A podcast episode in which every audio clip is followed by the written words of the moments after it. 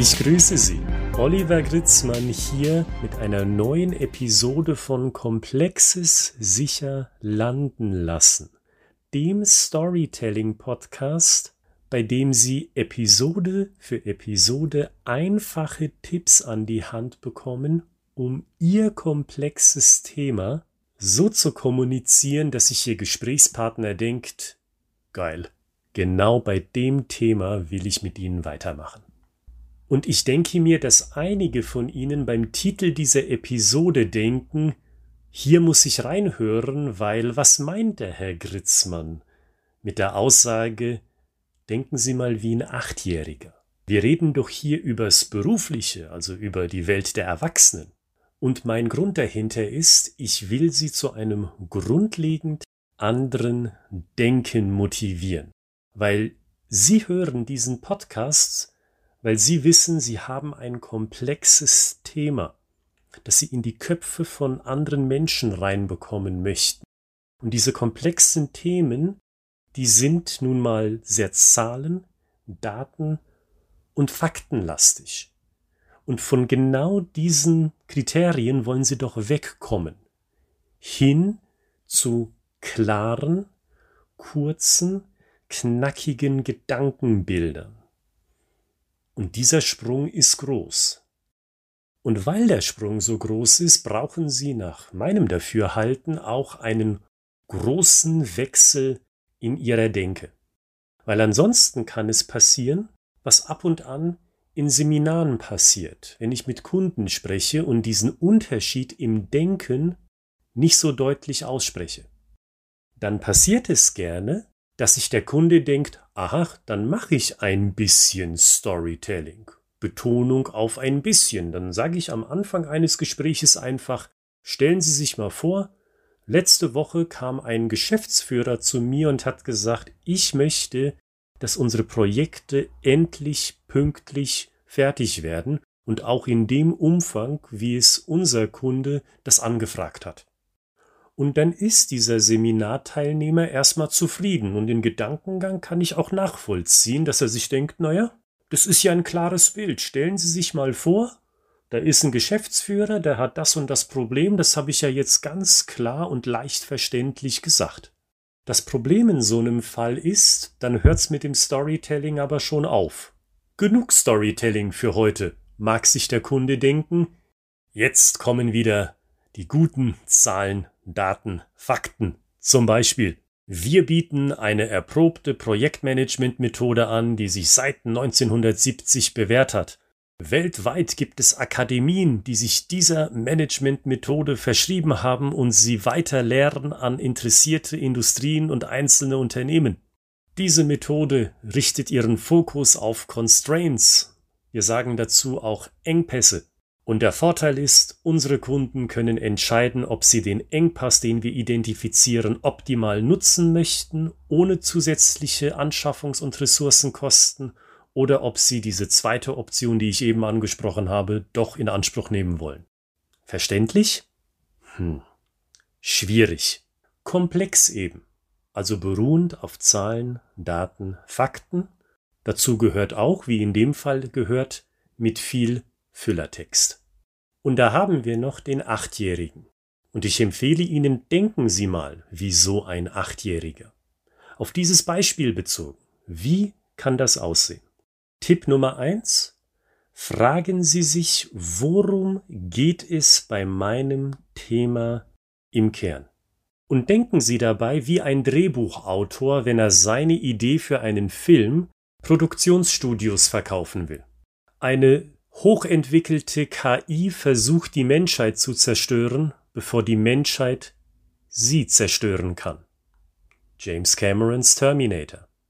Ein durchschnittlicher Mann begibt sich auf den Weg herauszufinden, ob er der Erlöser der Menschheit ist. Neo aus dem Film Matrix der Wachowski-Geschwister. Zum Beispiel. Könnte aber genauso gut Jesus sein. Dieses knackige Worum geht es eigentlich übertragen auf das Beispiel. Es geht darum, den Ablauf in einem Projekt zu finden, der verhindert, dass das Projekt optimal durchgeführt und zum Abschluss gebracht werden kann. Das ist die Theory of Constraints von Eliyahu Goldratt, wie einige von Ihnen ganz sicher wissen. Das ist also Schritt eins. Fragen Sie sich, worum geht es bei meinem Thema eigentlich im Kern? Und Schritt Nummer zwei lautet, finden Sie ein Alltagsbeispiel, das genau diesen Kern, den Sie identifiziert haben, zeigt, ausdrückt, mit einem Gedankenbild klar macht. Letzte Woche, da wollten meine beiden Kinder Limonade machen. Und da habe ich mich mit denen hingesetzt und habe mit denen einen Holzstand gebaut. Und dann habe ich ihnen gezeigt, wie man Limonade macht aus Zitronen. Und da bin ich auf Nummer sicher gegangen, dass sie immer genug Limonade haben, immer genug saubere Gläser, naja, und das Wechselgeld, das muss auch stimmen.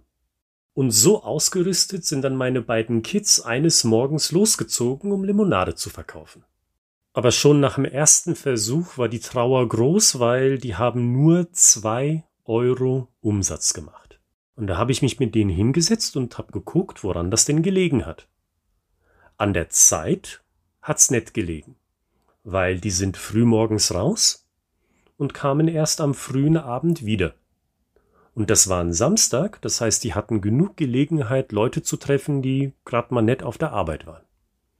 Das hat aber auch nicht an den Kosten gelegen, weil wir wissen von Nachbarskindern, die haben auch immer ein Euro für ein Glas Limonade genommen und das hat immer in derselben Nachbarschaft logischerweise prächtig funktioniert. Und dann habe ich mir mal die Arbeitsleistung angeschaut. Das heißt, was haben die alles gemacht, um sicherzustellen, dass sie verkaufen? Und da ist mir aufgefallen, die sind einfach nur ans Ende der Sackgasse gegangen und haben dort verkauft, anstelle zwei Straßen weiterzugehen, an die Hauptstraße, dort wo die ganzen Geschäfte und Leute sind. Und genau daran hat's gelegen.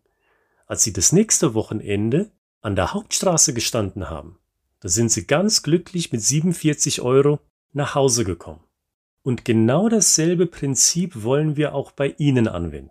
Sie verkaufen Maschinen und nicht Limonade, aber da schauen wir uns genau dieselben drei Bereiche an. Liegt bei Ihnen die Verzögerung in der Auslieferung an Zeitfaktoren oder an Kostenfaktoren? Denken Sie mal an Ihre Variablen und Fixkosten. Oder liegt das am Scope, also an der Arbeitsleistung, die Sie tätigen? Und vielleicht ist es wie bei meinen Kindern. Sie müssen gar nicht mal mehr investieren in Ressourcen wie Material oder wie neue Arbeitskräfte. Sie müssen einfach nur gucken, wo liegt der Fehler, der Engpass und wie können Sie den Engpass so umstellen mit vorhandenen Ressourcen, damit Sie endlich wieder termingetreu liefern können. Und das ist der zweite Schritt, den ich Ihnen heute als Tipp mitgebe.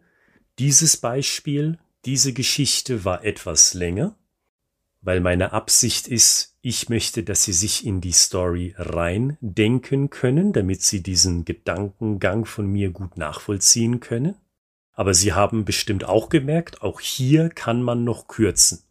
Wenn Sie sagen, ach, so genau brauche ich es nicht, weil derjenige, diejenige, mit der ich spreche, kennt sich schon grundlegend aus, da kann man auch die Geschichte, so wie sie ist, nehmen, kürzen, aber trotzdem dasselbe mit weniger Worten erzählen.